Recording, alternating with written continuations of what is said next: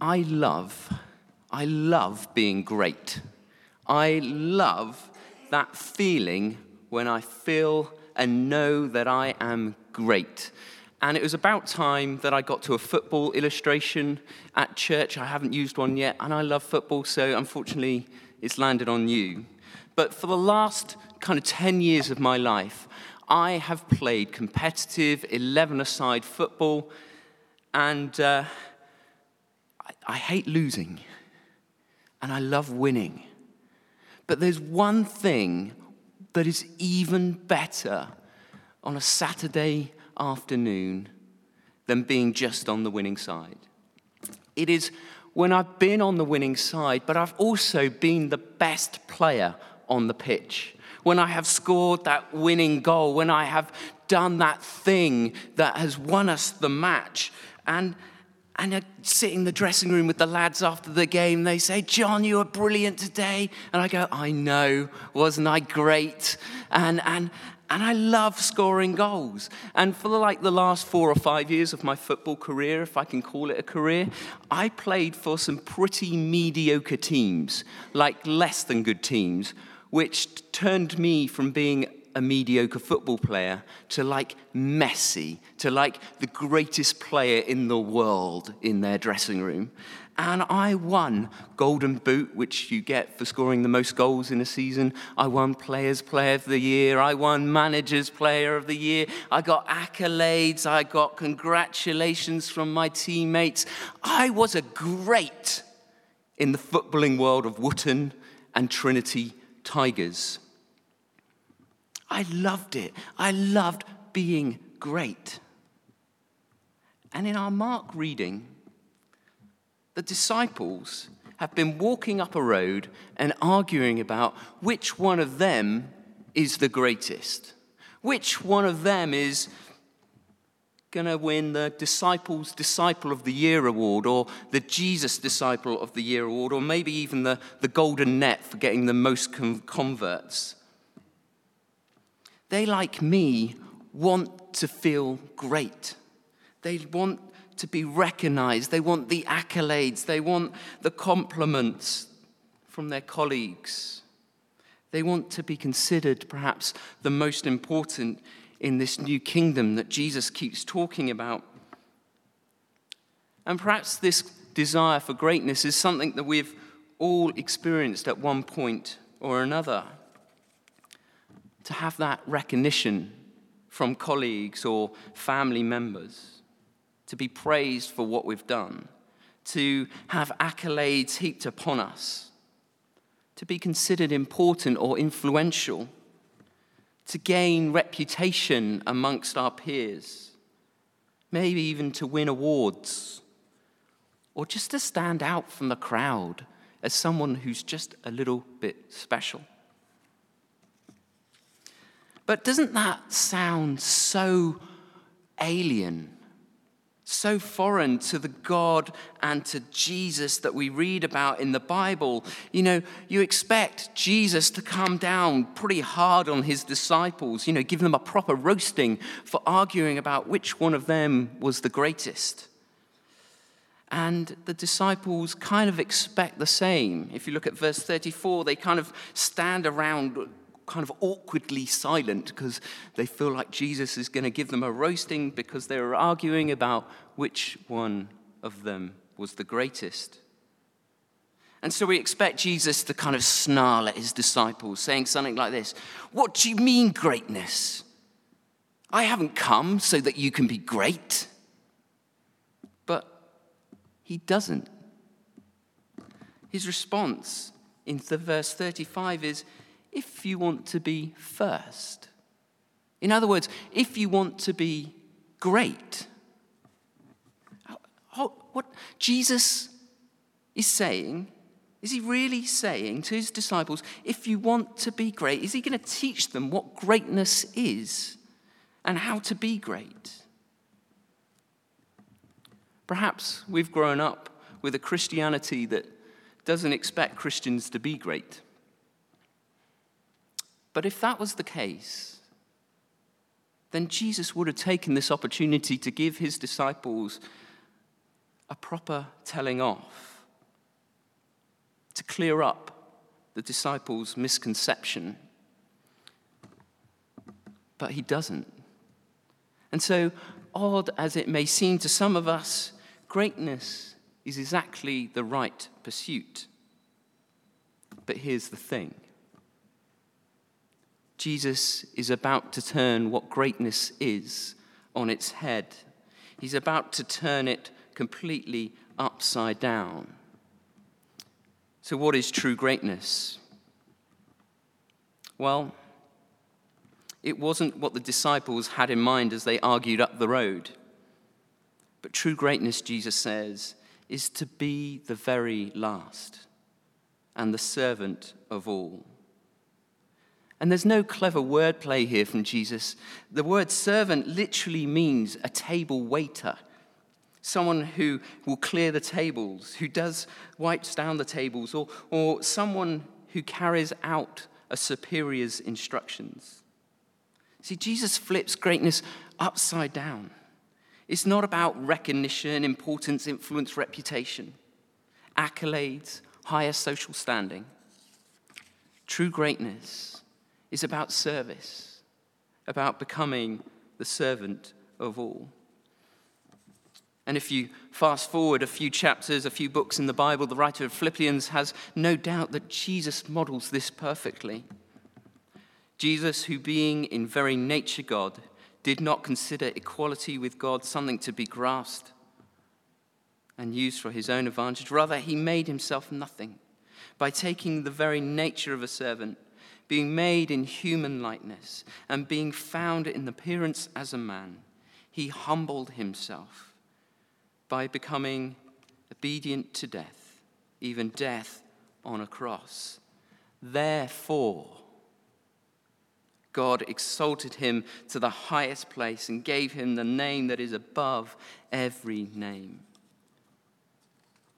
Jesus takes that place as the servant of all. And so God exalts him to the greatest place of all. But before any of that has happened, although he has just warned his disciples that that is what true greatness is, he just tells his disciples earlier in the chapter that, that I am going to die. I am going to die. But because they don't get it, Jesus says, All right, I'll give you another illustration.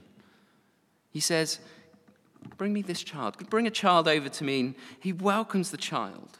And he says, Whoever welcomes one of these little children in my name welcomes me. Now, today, especially in the West, children are considered as kind of cherished or celebrated. They're innocent, vulnerable. Perhaps we even see them as pure. But in Jesus' time, children were pretty much bottom of the pile. They were the lowest. They had no social status at all.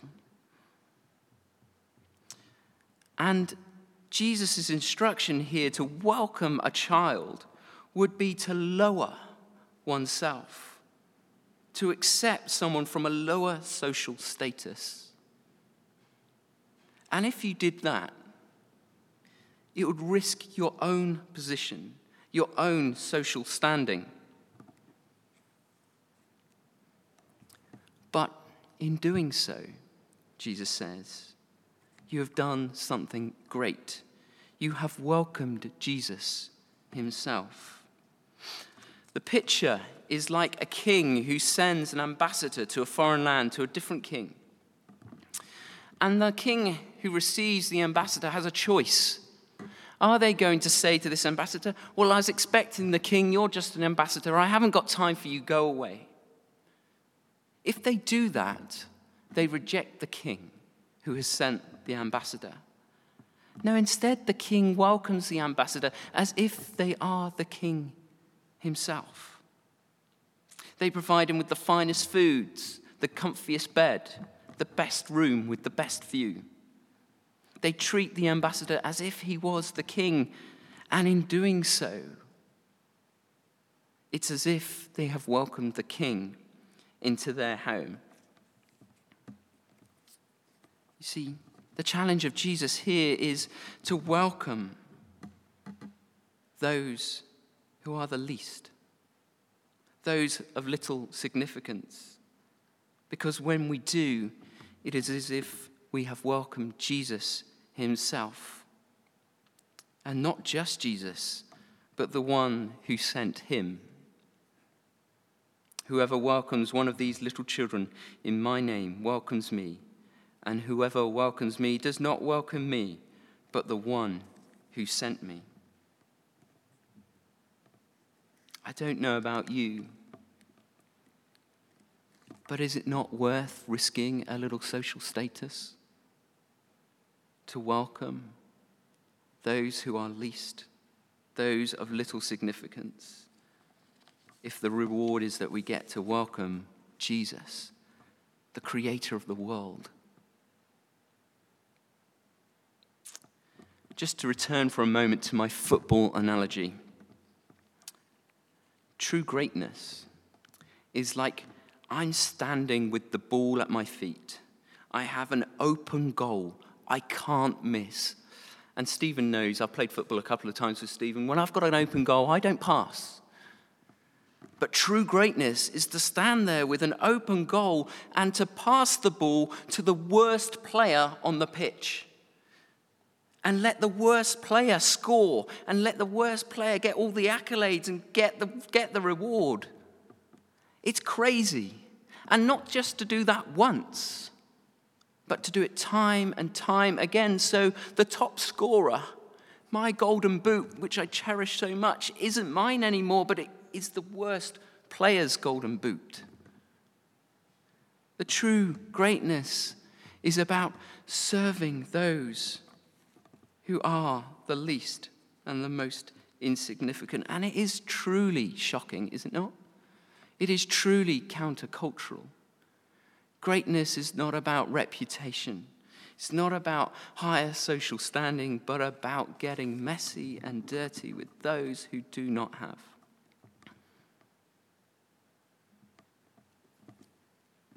If you want to be great, then we need to reconsider what greatness is. And we need to challenge the world around us. Jesus goes on throughout this passage in Mark to set out a little bit more about what that looks like, about not causing another to stumble, about offering a drink in his name, May I encourage you to continue to, to look at this passage and to dwell in it a little longer. But for this morning, this afternoon even, I wonder what it looks like in our lives, in the networks in which we move, the friendship circles we have, our workplaces. Who are those of least importance? Who are those of little significance? Who are those in our community who have no voice, who are not seen? Who are those people in our country, in our world of no social standing? And how, may, how may God be calling us to serve them today?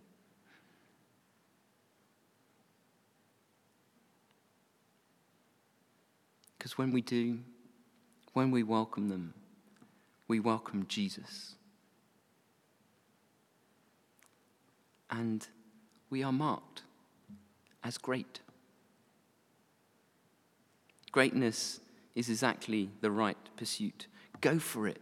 Go to be, go on. Go and go and be great in the world.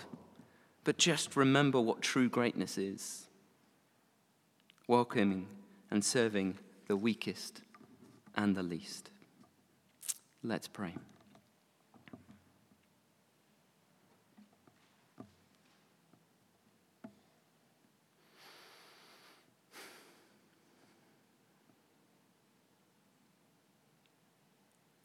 Lord Jesus, we thank you that so much of your word is focused on the least, the last, and the lost. And we pray that you would inspire us today to go and be great people. People who seek out the insignificant, the less important in the world's view, and make your love known to them.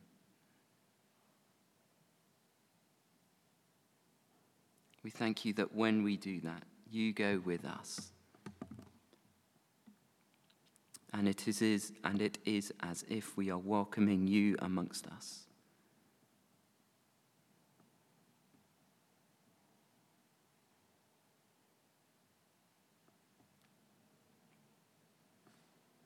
Lord Jesus, break our hearts for what breaks yours.